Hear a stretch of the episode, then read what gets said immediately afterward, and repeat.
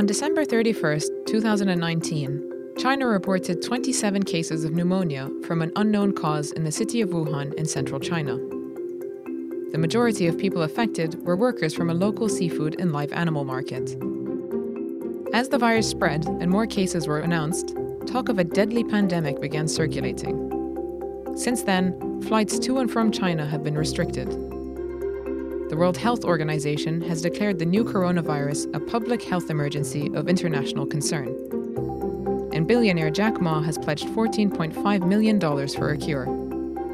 I'm Juman Jarallah, Deputy News Editor at The National. This week on Beyond the Headlines, we are explaining what coronavirus is and asking how concerned should we be?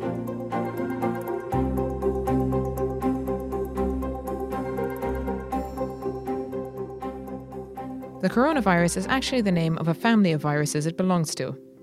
This particular strain doesn't have a proper name yet, but it is known as 2019 novel coronavirus.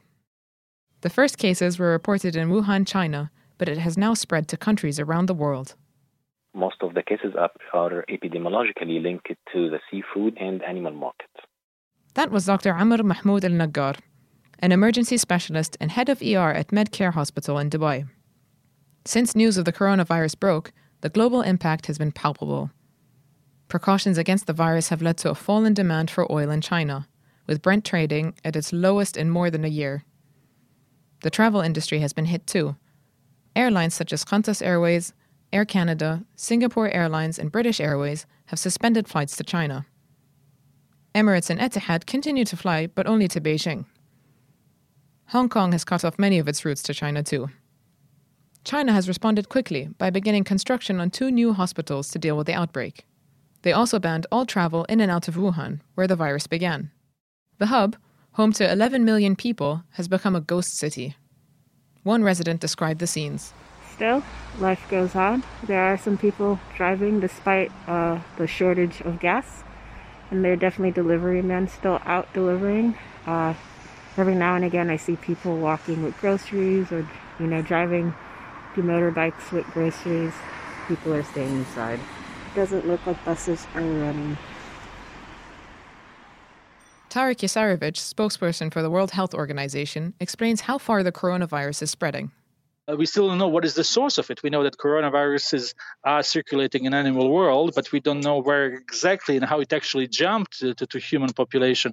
Well, it is very difficult to predict uh, where this outbreak will go, uh, but we know for sure that uh, majority of cases uh, uh, are in China, in Hubei province, uh, and that uh, we have seen uh, some uh, uh, ongoing uh, transmission in other countries. We have to remember that this is a coronavirus and it is being transmitted through droplets. For the time being, according to Chinese national authorities, the mortality ratio is around 2%. But obviously, as we keep testing people, we may see more milder cases, which would bring this mortality ratio down. Currently, there are no vaccines to prevent infection. A hundred scientists from WuXi Biologics in China have been dedicated entirely on developing a vaccination for the disease. But even the most optimistic estimates suggest a mass produced cure would take four to five months. But how does this strain differ from others, and how worried should we be? In 2003, severe acute respiratory syndrome, better known as SARS, killed 774 people globally, according to the World Health Organization. In 2012, the Middle East Respiratory Syndrome, or MERS, killed 862 people worldwide. Both diseases were caused by coronaviruses. Although these numbers may seem small on a global scale, due to the nature of international trade and travel, the threat of contagious disease has to be taken seriously. The Ebola crisis started in a village in Guinea, West Africa. The first patient is thought to have been a one year old boy who subsequently died. Between 2014 and 2016, the Ebola virus spread rapidly across countries in West Africa, killing over 11,000 people. So, is this outbreak a pandemic or an epidemic? First, let's explain what the two terms are. An epidemic is when a disease is actively spreading, whereas a pandemic is a geographical spread, something which affects entire countries or the whole world and not just a certain region. Is this Wuhan virus slowly turning into a pandemic? The World Health Organization does not yet classify the coronavirus as a pandemic. It has declared the outbreak as a public health emergency of international concern.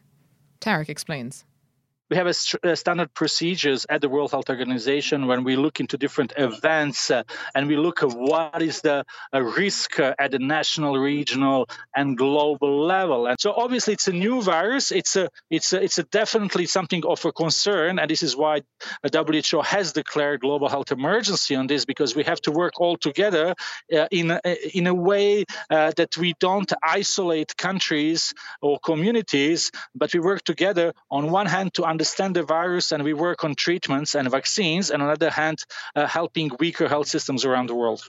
Tarik says it's crucially important to keep the public informed to prevent unnecessary panic every new pathogen will create a, a fear, uh, will create a, a, a concern. Uh, we need really to say to people what exactly we, we know, but also also what we don't know. That uh, that mortality ratio uh, is uh, uh, about that percentage. That the majority of people who have died are, are, people over 40 years of age with underlying health conditions, and this is something that, that that we need to, to to understand, but also to say to people that yes, there is a risk. What we really want now is is is, is that uh, um, countries around the world are on alert and that uh, that that we don't take unnecessary uh, measures that would go beyond what has been recommended by WHO following the decision of the emergency committee. A small number of cases have been identified in the UAE. Dr. Amr from Medcare Dubai explains how the hospitals are tackling the threat screening of the fever is happening at the airport. And once again, we stress for the public just if any patients coming from the endemic area, they have to report for the uh, nearest medical facility to report if they have any symptoms. So if we are receiving a patient in the emergency department with symptoms of flu, fever, cough, throat pain, headache, shortness of breath, and pneumonia, uh, with a history, and this is very important that they have a history of recent travel to an endemic area like Wuhan or China, within the last uh, 0 to 14 days, or contact with a sick patient with positive coronavirus, those patients, we take them directly to the isolation room, where the doctor and the nurses are fully equipped with the personal protective equipment.